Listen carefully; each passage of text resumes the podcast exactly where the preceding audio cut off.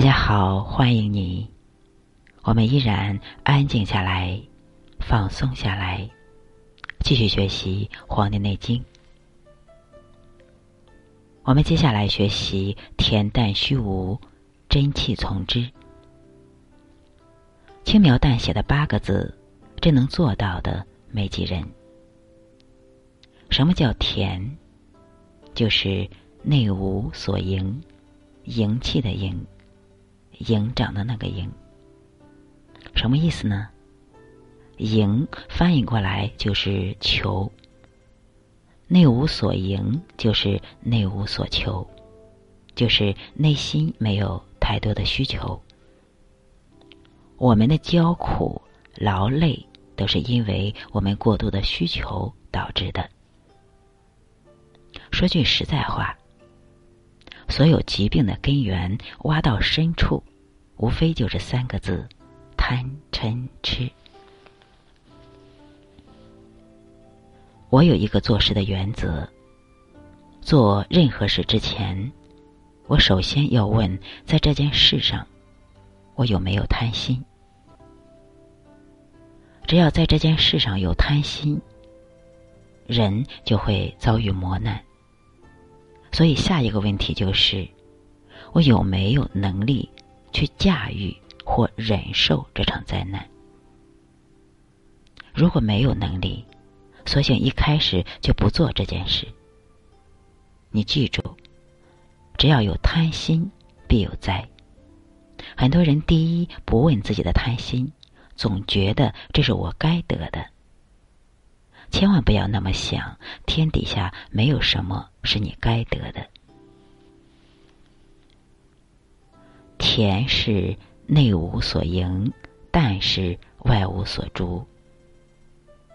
追逐的逐，就是对外界的事物要有淡然的心，就没有什么可以迷惑你的。说白了，就是只有恬淡虚无了，才能真气从之。你看这第一篇竟是名言。前面讲了法与阴阳合一术数，食饮有节，起居有常。你要想活好的话，就守住这十六个字；要想活明白的话，就遵从恬淡虚无，真气从之，精神内守，病安从来这十六个字。真气从之的真气，又叫阳气。什么才能让人安定？真阳之气足，人才定得住。你看现在外面的男人，端个酒杯，手都抖，都抖成这样了，还有什么好喝的呢？这个抖就是精不足。精是指人体阴的一面。而能固摄阴的，就是阳。阳不足，则万般固摄不住。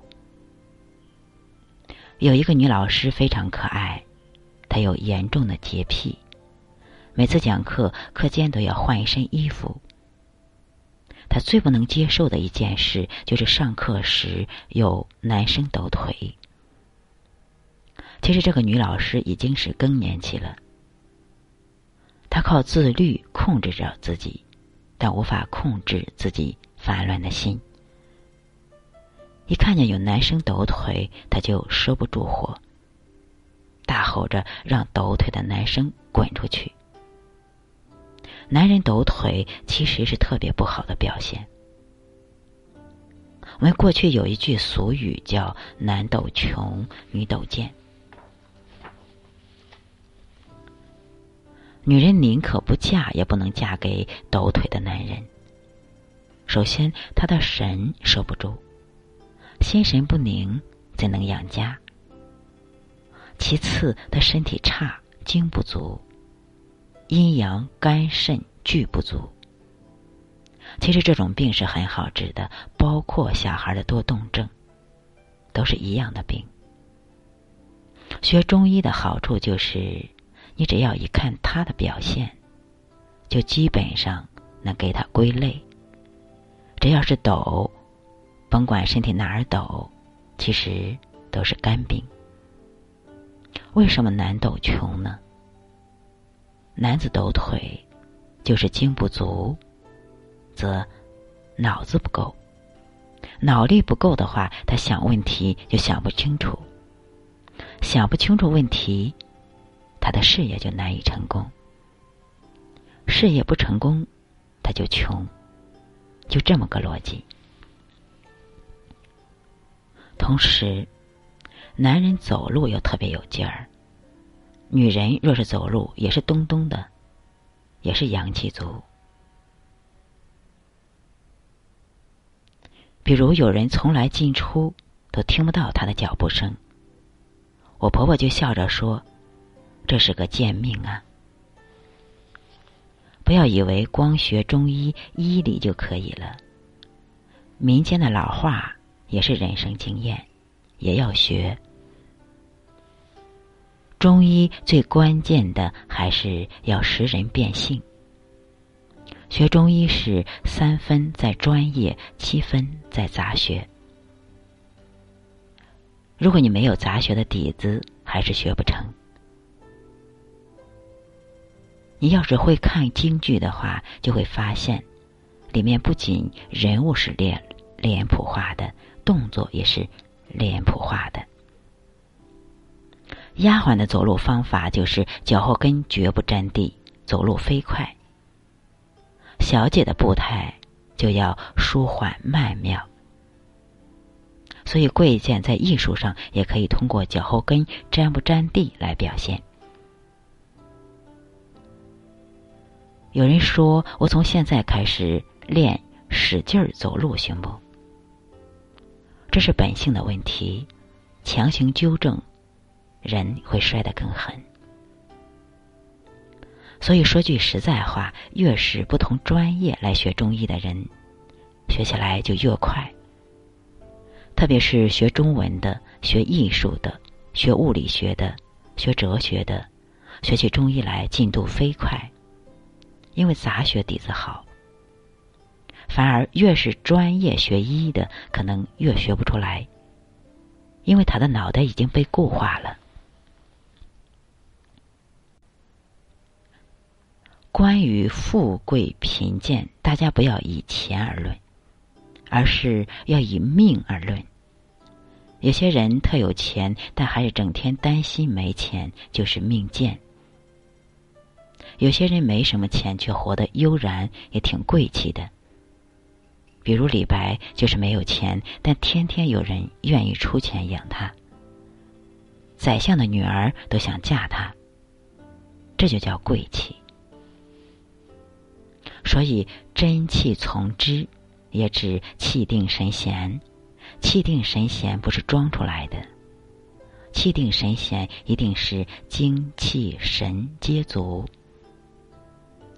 里面足，外面才能从容；里面不足，外面从容不起来。装也就装一会儿，过一会儿就烦躁了。邪气憋在五脏，就是烦。你看“烦”字，左边是火，右边是叶，这个叶指头部，所以烦是心病。憋在四肢就是躁，带足字旁的那个躁，指四肢躁动。所以烦躁就是烦指心病，躁指啊肾病。但是还有一种气定神闲。需要我们会辨识。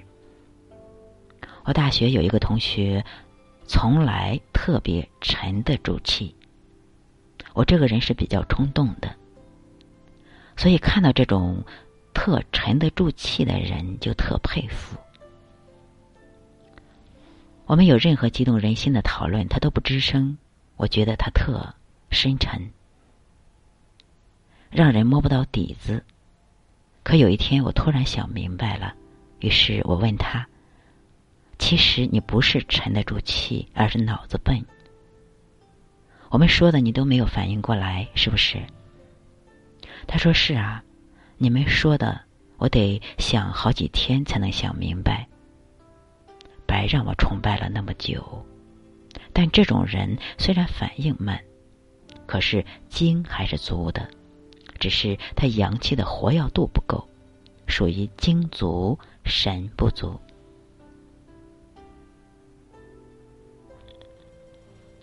好，我们今天就分享到这里。啊，从今天我们分享了两节，希望大家慢慢的去感悟。一个是虚邪贼风，避之有时，那是主外的。我们对内呢，要做到真恬淡虚无，真气从之，气定神闲，从容自如。好，《黄帝内经》就是修身养性的一本书。好，希望大家慢慢的去感悟。好，感感恩有你们，感恩。